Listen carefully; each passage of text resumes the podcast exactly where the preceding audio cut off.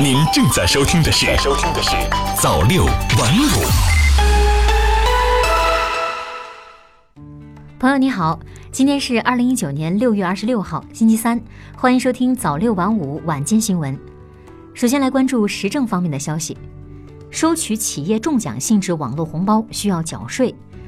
六月二十五号，财政部、国家税务总局发布关于个人取得有关收入适用个人所得税应税所得项目的公告，将部分原按其他所得征税的项目调整为按照偶然所得项目征税，纳税人的税负保持不变。公告还明确，企业发放的网络红包按照偶然所得项目计算缴纳个人所得税，调整为按照偶然所得项目征税的具体收入包括。个人为单位或他人提供担保获得报酬，受赠人因无偿受赠房屋取得的受赠收入，企业在业务宣传、广告等活动中随机向本单位以外的个人赠送礼品，包括网络红包，以及企业在年会、座谈会、庆典以及其他活动中向本单位以外的个人赠送礼品，但企业赠送的具有价格折扣或折让性质的消费券、代金券、抵用券、优惠券等礼品除外。我国拟制定密码法，提升密码法制化保障水平。密码法草案二十五号提请十三届全国人大常委会第十一次会议审议，旨在通过立法提升密码管理科学化、规范化、法制化水平，促进我国密码事业的稳步健康发展。草案明确规定，密码分为核心密码、普通密码和商用密码，实行分类管理。核心密码、普通密码用于保护国家秘密信息，属于国家秘密，由密码管理部门依法实行严格统一管理；商用密码用于保护不属于国家秘密的信息，公民、法人和其他组织均可以依法使用商用密码保护网络与信息安全。在密码发展促进和保障措施方面，按照草案规定，国家鼓励和支持密码科学技术研究交流。依法保护密码知识产权，促进密码科学技术进步和创新，建立密码工作表彰奖励制度。国家加强密码宣传教育。草案也规定，任何组织和个人不得窃取或非法侵入他人的加密信息或者密码保障系统，不得利用密码从事违法犯罪活动。草案同时规定了相应的法律责任。接下来再来关注财经方面的消息。一租宝案全国集资参与人信息核实登记工作于二零一九年七月二号启动。二零一九年六月二十六号，北京市第一中级人民法院发布“一租宝案全国集资参与人信息核实登记公告”，将于二零一九年七月二号到二零一九年八月三十号对一租宝和芝麻金融网络平台集资的全国受损集资参与人进行信息核实登记。根据公告。各涉案省区市已经按照属地原则设立了核实登记地点，集资参与人可以前往其户籍所在地或者经常居住地设立的核实点予以核实登记。各地具体核实登记地点由各涉案省区市通过发布通告公示。集资参与人应该提前将其身份证件、联系方式、本人名下的收款账户信息、充值与提现金额等信息准备好。现场核实工作人员将逐项对上述信息进行核实、采集、登记。一租宝案的集资参与人可以及时关注北京市第一中级人民法院发布的公告以及各省区市发布的通告，按照要求前往相应的核实点参加信息核实登记，以维护自身的合法权益。此次核实登记的结果将作为案款发还的数据基础，没有进行核实登记的，将以司法审计结果确定受损金额，由此产生的不利后果由集资参与人自行承担。公告具体内容，请关注北京市第一中级人民法院官方网站。接下来再来关注新能源车的相关情况。今天，新能源汽车的地方政府补贴将取消。国家补贴标准也将降低百分之五十以上，整体的补贴退坡幅度将超过百分之五十。补贴退坡过后，新能源车是否会集体涨价呢？经过记者采访，比亚迪表示，全系的新能源汽车终端的指导价格保持不变。威马汽车也表示，将根据用户的反馈和市场的需求，暂时不调整产品的售价。北汽表示，有的产品可能不变，有的产品可能会微调，有的产品甚至还会调低价格。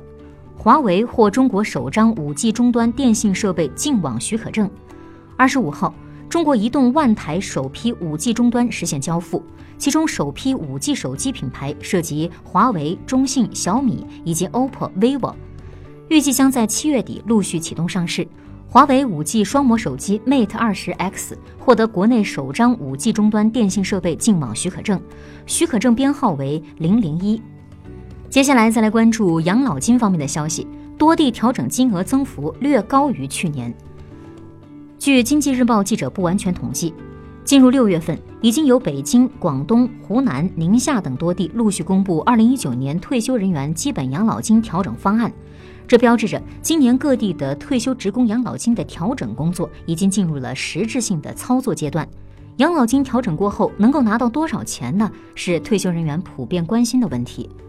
北京调整方案显示。养老金按照百分之五左右的增幅进行调整后，人均增加二百二十元左右。湖南人均月增加金额为一百四十元左右。宁夏规定企业提高比例为百分之五点五，机关事业单位提高比例为百分之四。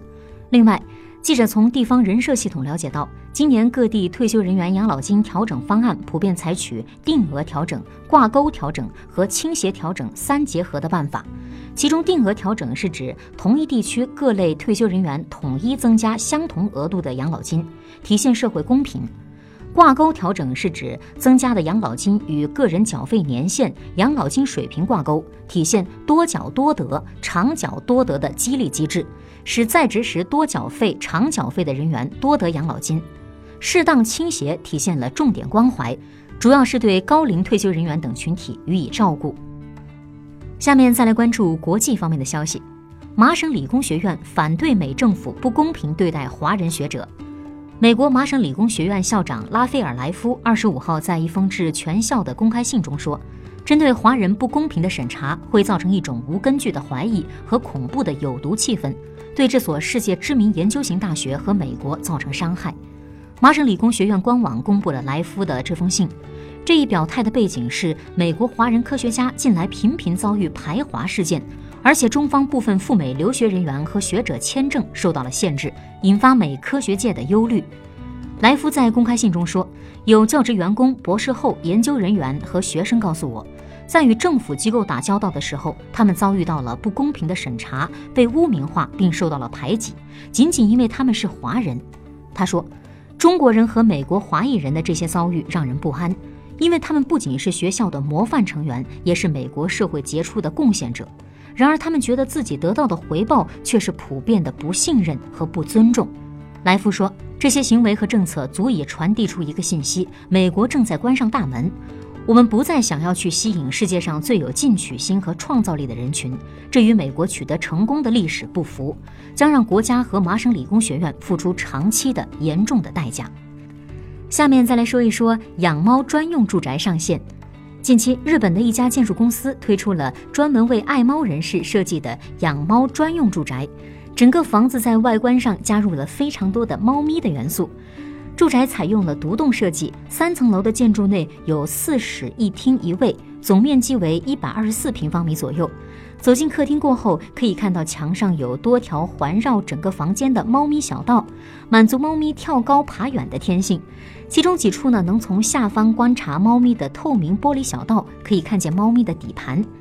猫咪小道在设计时还预留了电视柜、沙发等家具的位置。房间内的所有插座也都设置在了离地一米左右的高处，避免猫咪在玩耍的过程中触电。这套养猫专用住宅的售价大概是人民币二百五十万元，距离东京城区约有一个小时的车程，吸引了众多的爱猫人士。菲律宾版支付宝上线植树功能，有“菲律宾版支付宝”之称的该国最大移动支付平台 Gcash，二十五号正式启动数字技术公益项目，鼓励用户通过菲律宾版蚂蚁森林践行低碳生活，保护自然环境。据了解，这也是中国企业数字技术公益模式首次出海。据介绍，Gcash 将同菲律宾环境与自然资源部、环保公益组织等携手，计划未来三百六十五天内在菲律宾境内种下三十六点五万棵树。出席启动仪式的蚂蚁金服国际组织合作负责人严萌表示，由中国创造的公益模式正在被更多国家和地区接受，越来越多的人通过支付宝等技术平台参与公益。我们相信，中国的数字技术工艺模式可以让地球变得更加美好。好的，以上就是今天早六晚五晚间新闻的全部内容了。感谢您的收听，咱们明天再见。